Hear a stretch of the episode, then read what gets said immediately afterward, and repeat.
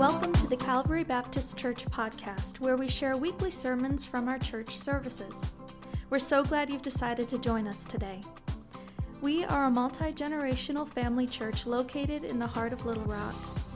Calvary's mission is to glorify God by making disciples who make disciples. Whether you've long been part of our church family or are tuning in for the first time, we hope our podcast provides the same kind of welcoming space you'd find here on Sunday mornings. Most of all, we hope this space helps you engage God's Word and grow in your faith. Well, happy Mother's Day to everyone in the room. Uh, Mom, if you're watching online, I just want to say I'm sorry. You were always right. I apologize for those teenage years. you know, I love um, days like Mother's Day and Father's Day because it creates an opportunity to have conversations that we wouldn't normally have, to maybe reflect on our parents, reflect on our mothers specifically on a day like this. And I love asking questions about people's mothers on days like this. Earlier this morning, as we were getting ready, I asked Rick Couch, I said, What's the one piece of advice your mother gave you, or the best piece of advice she gave you that you remember today? And he said, It's simple shut up. and then he went on to give a real answer about being a hard worker. But in the, in the spirit of that, that answer, I will be brief this morning as we talk and as I just share a few observations about uh, the blessing that mothers are and how mothers and motherhood really point us to the image of God. In Genesis, we see that all of us are created in God's image. All of us bear God's image, meaning that when we look at our fellow humans, we can learn something about God. We can see the mark of the Creator on the created. And God established motherhood, God created mothers, and therefore it is good. And therefore, when we look at mothers, when we look at motherhood, I believe that we can learn things about God. I believe that mothers, as you are raising children, you are bearing the image of God in the work that you are doing. And I'd like to take a moment this morning while we're speaking on motherhood uh, and just establish that this conversation, this dialogue we're having, doesn't just apply to those biological mothers in the room. I'm sure many of us have women in our lives who have poured into us and cared for us, whether they are biological parents or not. I myself am the product of many strong women. Uh, my mom, my aunt, my grandmother, various members of the church I grew up in all poured into me and all pr- played a role in mothering me as I grew up. And I think we should also acknowledge in this space before we dive in that the subject of motherhood can be difficult for many people in the room, can be difficult for many women in the room. There may be women with us who long to be a mother, but for one reason or another are not or have not had a child.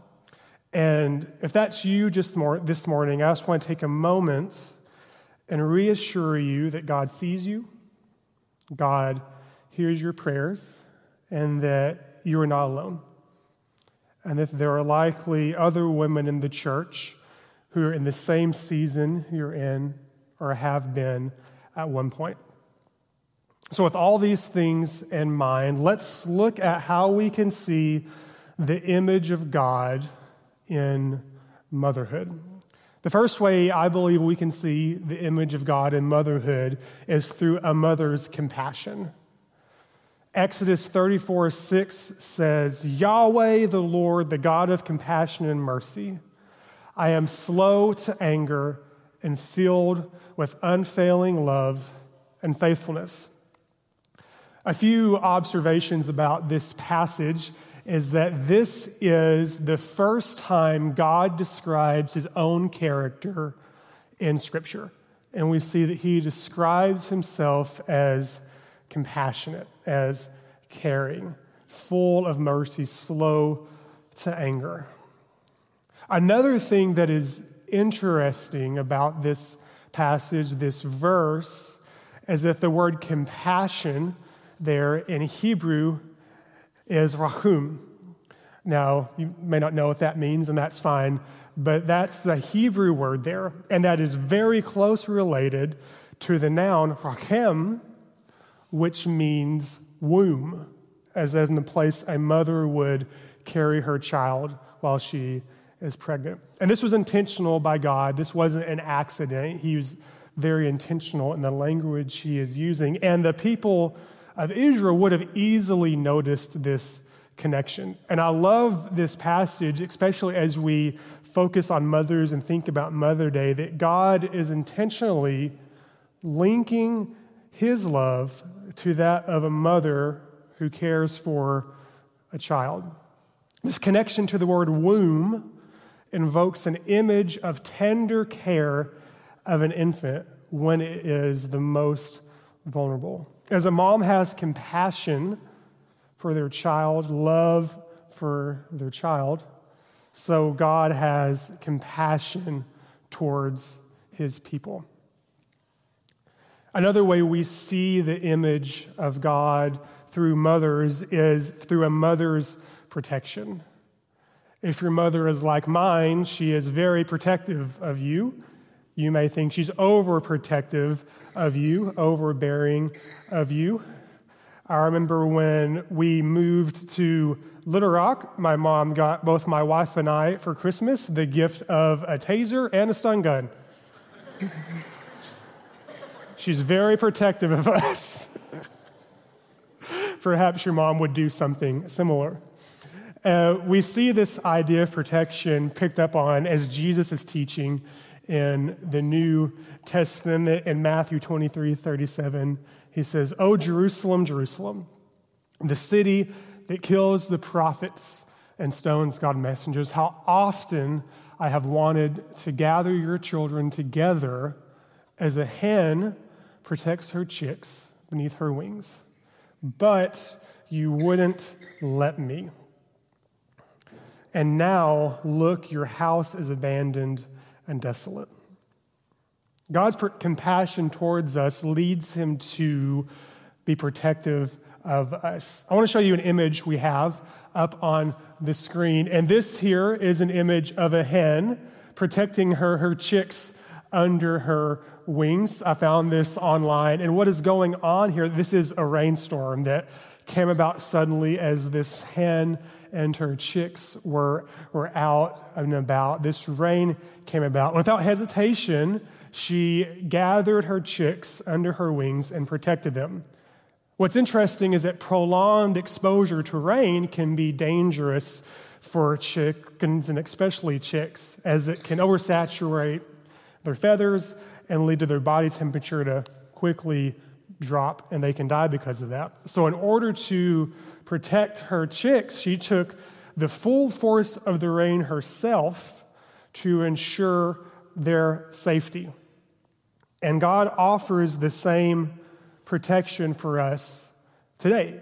His compassion for us leads to this protection of us. And one thing that's interesting about hens and chicks, when these situations arise and the mother offers protection from harm, her chicks don't always take advantage of this.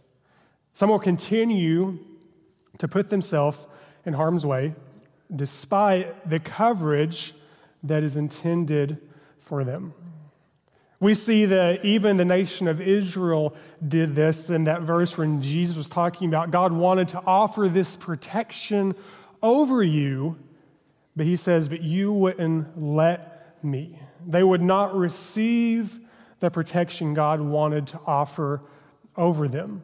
And I think if we're honest, we, we do the same, right? We're prone to not take advantage of the protection God has given us. We're just as prone to disobey our parents, disobey our mothers, to be that stubborn chick who refuses shelter when it's good for us. Moms, maybe you have a child who is a stubborn chicken sometimes in your household, and you're trying to do what's best for them, and they just seem not to want to listen. There is a well known story in my wife's family um, that my wife was a rather strong willed, you would say, child. Um, had her, when she got an idea, she wanted to, to do it, which led to them actually buying a book on the subject called How to Raise a Strong Willed Child because they were in need of assistance. And this has become a bit of a, a running joke in their family. So maybe you're raising a strong willed child. I think we can relate that to the Old Testament when God calls his people a stiff necked people. We can be stubborn, right? We cannot want to receive the protection that God has offered us, that He has given us, not want to listen to the guidance. There were a lot of things, a lot of advice my mom told me when I was growing up that I did not fully understand until I got older. Why she had certain restrictions in place, why she would not let me do certain things. But now, as I get older, I can understand the protection she was working to put in place. It's the same in our relationship with God. God puts protections in place, and in the moment, it may not, we may not understand why, but it's always for our good. God's word, every no from God is for our good, even when it is difficult. It's like oftentimes our parents will tell us no, and it's for our own safety, it's for our own good. Yet, despite the stubbornness we have, God's compassion remains. His compassion leads to his protection, and then ultimately, God's protection leads to sacrifice. And the last thing I want us to talk about is that we can see the image of God in the mother's sacrifice. There's a rather well known story in the Old Testament in the book of Kings where two mothers, uh, two women, come before King Solomon. And one of these women's baby has tragically passed away, has tragically died. And in her turmoil and anguish, this mother who lost her child decides to steal the baby from another mother who she is dwelling with. They're sharing a living space. And when confronted by this, the woman who stole the child claims, Oh, this is my baby. It was your child who, who passed away. This is my child. And this dispute clearly becomes very serious and prolonged, for it ultimately makes its way in front of King Solomon, the ruling king of the day. And the women present their case and begin arguing back and forth, back and forth, back and forth to the king. And to find the true mother, Solomon proposes the idea intentionally, an intentionally drastic sounding idea of splitting the child in two and giving one half to each woman. He lays this out in front of them, knowing that the real mother would never want such a thing to befall her child. And the second woman, the true mother, is distraught by this. It says in 1 Kings 3:26, "Then the woman who is the real mother of the living child and who loved him very much cried out, "Oh no, my lord. Give her the child, please. Do not kill him." In this moment, the real mother would rather her own child be given up than her child die. And this reveals who the true mother was. She is the one who is willing to sacrifice her own desire, her own well being, for that of her child. To say this was painful, to say this will be painful, it was painful for her to make, to make this decision, I am sure, that, you know, I would rather my child be given up than me spend time with that child. She was willing to make the sacrifice. I'm sure it was painful for her to say that. But as long as her child lived, she would be happy. And Solomon recognized this and gave the child back to the true mother. Mothers make so many sacrifices for their children, whether it's time, sleep, finances, safety, career, public humiliation. Like, I am so astounded by mothers by just their ability to be in public and have some bodily fluid from their child on them and not just immediately freak out about that blows my mind. I, that would be very difficult for me. But in the sacrifices mothers make, the sacrifices you make mothering someone, raising someone, you're pointing to God and the sacrifices that He made. I was raised by a single mom, and I cannot imagine the sacrifices that she had to make for me. Growing up, when you're a teenager, you really don't appreciate your mother as much as you should. It's not until you get some years on you, you get some life experience, you're like, oh wow, like my mom did a lot. My mom did a lot with a little. My, my own mom has shared, she's had that same moment in her life. After I was born and she was raising me, I was a bit of a particular child. Often I would get very distressed if my socks were not pulled up to the exact same height on my calf. I don't know why. I'm the same way a little bit today. But I think in, in a moment of frustration, my mom just called her mom, my grandmother, on the phone and just said, I am so sorry. for all the times I complained, for all the little things that frustrated me and then became difficult for you.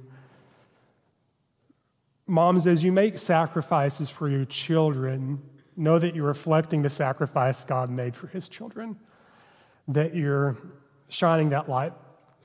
As we close this section, I want to show a picture up on the screen. Now, you may have seen this. This is often seen around Christmas time, around Advent.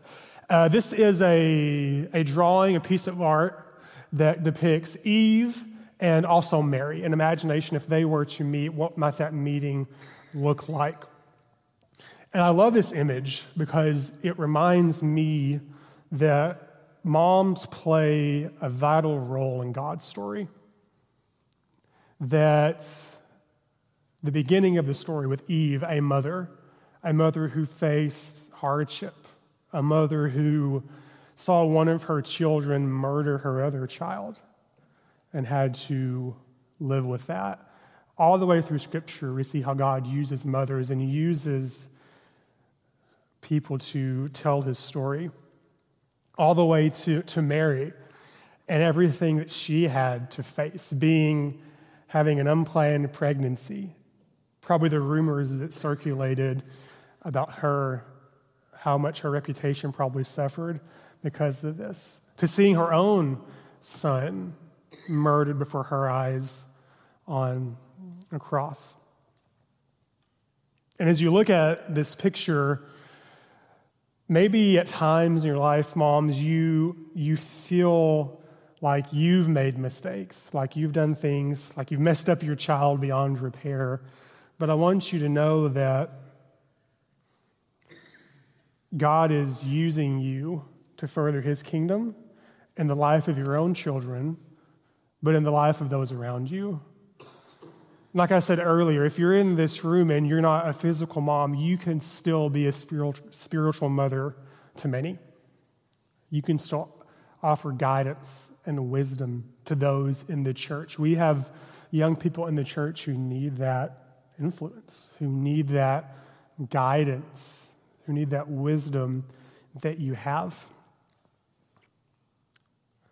And as you raise your children, as you pour into other children, I just want to thank you for your compassion, for the protection you offer, and for the sacrifices you demonstrate. And I want you to know that as you do those things, that you are mirroring, you're reflecting, you are showing the image of God's compassion and God's protection and God's sacrifice. And you're showing these things to a broken world. So thank you for all you do and the amazing ways you help mother your own your children and others as I was preparing this message today, I was really perplexed. It's like, how much can I, a young man with no children, speak about motherhood, right? It's a bit of a, what am I going to talk about here? And I landed on talking about the characteristics of God and how we see that. Along with that, I think there is value, though, in hearing from someone who is a mother and can speak into this in a way that I never could. So this time I'd like to invite Jordan up to share a brief testimony, a way God has worked in her life and spoken to her uh, as a mother.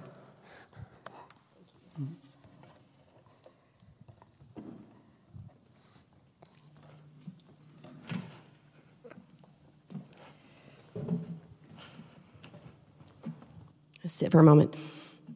All right, so I have the pleasure of leading you all in worship each week, and so this is a little different. Um, and I have the honor of just sharing something that uh, was impressed upon my heart. Um, and I will admit to you that this all happened last night with the realization that Scott was out, that he was sick, and that we're all kind of coming together to uh, pull this service together. Um, but this is something I've shared before, and I'm honored to be able to share it with you today. So, I'm going to share something that occurred to me that the Lord uh, taught me about a little over a year ago. So, if you don't know, um, my husband on the drums back there, he and I um, have been married eight years. We have three children, they're all boys. So, it's always chaos, it never stops. The level is always 10 until they're asleep at night. Um, it's amazing. I always, I always felt that God was calling me to be a boy mom, and it was true at every stop. Uh, so we have Heath, who's five. Uh, we have Lyle, who's three, and then we have baby Wayne. He's not so much of a baby anymore, but he's 18 months. And so this all happened. What I'm going to share with you about a, a little over a year ago when he was two, about two months old. Um, if you have raised physical children, um, or if you've adopted children and then raised them from when they were babies, you may be able to relate to this. Um, my other two children were pretty easy. Uh, in fact, Lyle was born right before COVID, so Josh, the whole world shut down, and I was not having to do it by myself. I had my husband there working from home and, and giving me breaks and helping me feed and, and change diapers and things, and so that was a huge blessing. So when we came to round three and we had baby Wayne and we brought him home, he's, he's wonderful, he's perfect, um, but he didn't sleep, like at all didn't sleep for more than maybe 15 minutes. And you might think, well, that's normal, right? Like, no, no baby sleeps well. But I'm talking like he did not sleep. Um, so, as much as I loved him, as much as I wanted things to be going great, they just weren't going great. They weren't going well. Um, I don't know that I feel like a lot of women they deal with things like that and they they don't uh, feel like that it's okay to say that because you love your children. They're they're the greatest blessings that God has given you. But like it's hard sometimes. It's hard. It's hard to raise two other children when the one that needs you the most uh, won't sleep, won't settle down. You can't put them down. Nothing's working. So that was supposed to be a really sweet moment in my life. But if I'm being honest with you, it was one of the darkest moments of my life because I was struggling with some postpartum depression. Um, struggling with with loss of sleep and trying to raise our other two boys. And if you can imagine, it's hard too, knowing like, okay, God, like I'm a Christian, I'm a believer. You know, I should be able to pull myself up out of this. But nothing that I was doing was working. So there was one afternoon um, in the middle of the week. Um, I guess my other boys might have been at school or they were napping, and I was I was at my lowest point. I was desperate. Um, I don't reach out often for help for prayer. Um, but I sent a text out to some family members uh, of mine that are all women, aunts, grandmothers, cousins, my mom, and just said, I need you to pray. Like right now, I need you to pray. Like this isn't good, and I'm not going to make it out of this if I, if I don't get some sort of sign that we're going to make it through this. And um, so I'm crying, I'm sobbing. Um, just to give you one little detail, my aunt Amy did respond to me separately. She raised three kids herself, and just kind of gave me a little tip and a hint. She said, "You know, this sounds a lot like what my son Wyatt went through," and she said, "Maybe just I know they say don't flip him on his belly. I know that they say that's dangerous, but just I think try it and then maybe we'll just pray that God will protect him. And I'm not I'm not up here recommending that anybody do that, but in our moments we were just like we have tried everything but that. So I'm y'all I'm sobbing. I'm sitting in his little chair. Um, I, I, pray. I mean, I pray. I have a relationship with the Lord, um, reading scripture and things like that is a part of my life. But I'm not the kind of person that just prays out loud, openly, with my hands in the air. And if, if you want a picture of what it was like, I mean, makeup all down my face, my hair's a mess, and I'm in sweatpants, and I'm just like, Lord, please come down and fix this situation because nothing that I have is working. So I'm crying, I'm sobbing, and somehow in the mix of it all, um, my phone was down in the crack of the the chair and it was recording. Now you, there's no visual. There's no visual. But I didn't I didn't do that on purpose. I would never have wanted to record that ugly moment. That was an ugly moment. Um, but later on, I, I pulled my phone back up, and and now looking back, I realized this is this is like an Ebenezer for me. This is this is a sign of God's faithfulness. I'm jumping ahead a little bit. Um, so I, I, I, flipped him on his belly, as my aunt had said, and I just prayed, Lord, protect him. I remember because of that video, I'm like, you know, calm his body, calm his soul, calm his body, calm his soul. Please, Lord, you can do what I can't do. I need you to come down and do this right now. And I prayed that for probably about 15 minutes. Um, and then just out of nowhere, it wasn't a, it wasn't a gradual thing. He didn't fall asleep slowly. It was just like automatic, and this baby falls asleep. And I mean, I, am quietly, I'm just sobbing, I'm praising God, giving Him all the thanks. Um, and I thought, you know, this is a little too good to be true. He's probably going to wake up here again. But I just said, Lord, even if, even if, he, even if this doesn't stick, I know that you heard me. I know that you're good. Um, but it did stick. Uh, so from that moment on, and, and, I'm not talking about, we've had sleep regressions, we've had normal moments where we're sick, we're teething. I'm not talking about it's been a breeze from then. But that moment, I knew without a doubt that God came down into that room with me and calmed my child that I could not calm myself.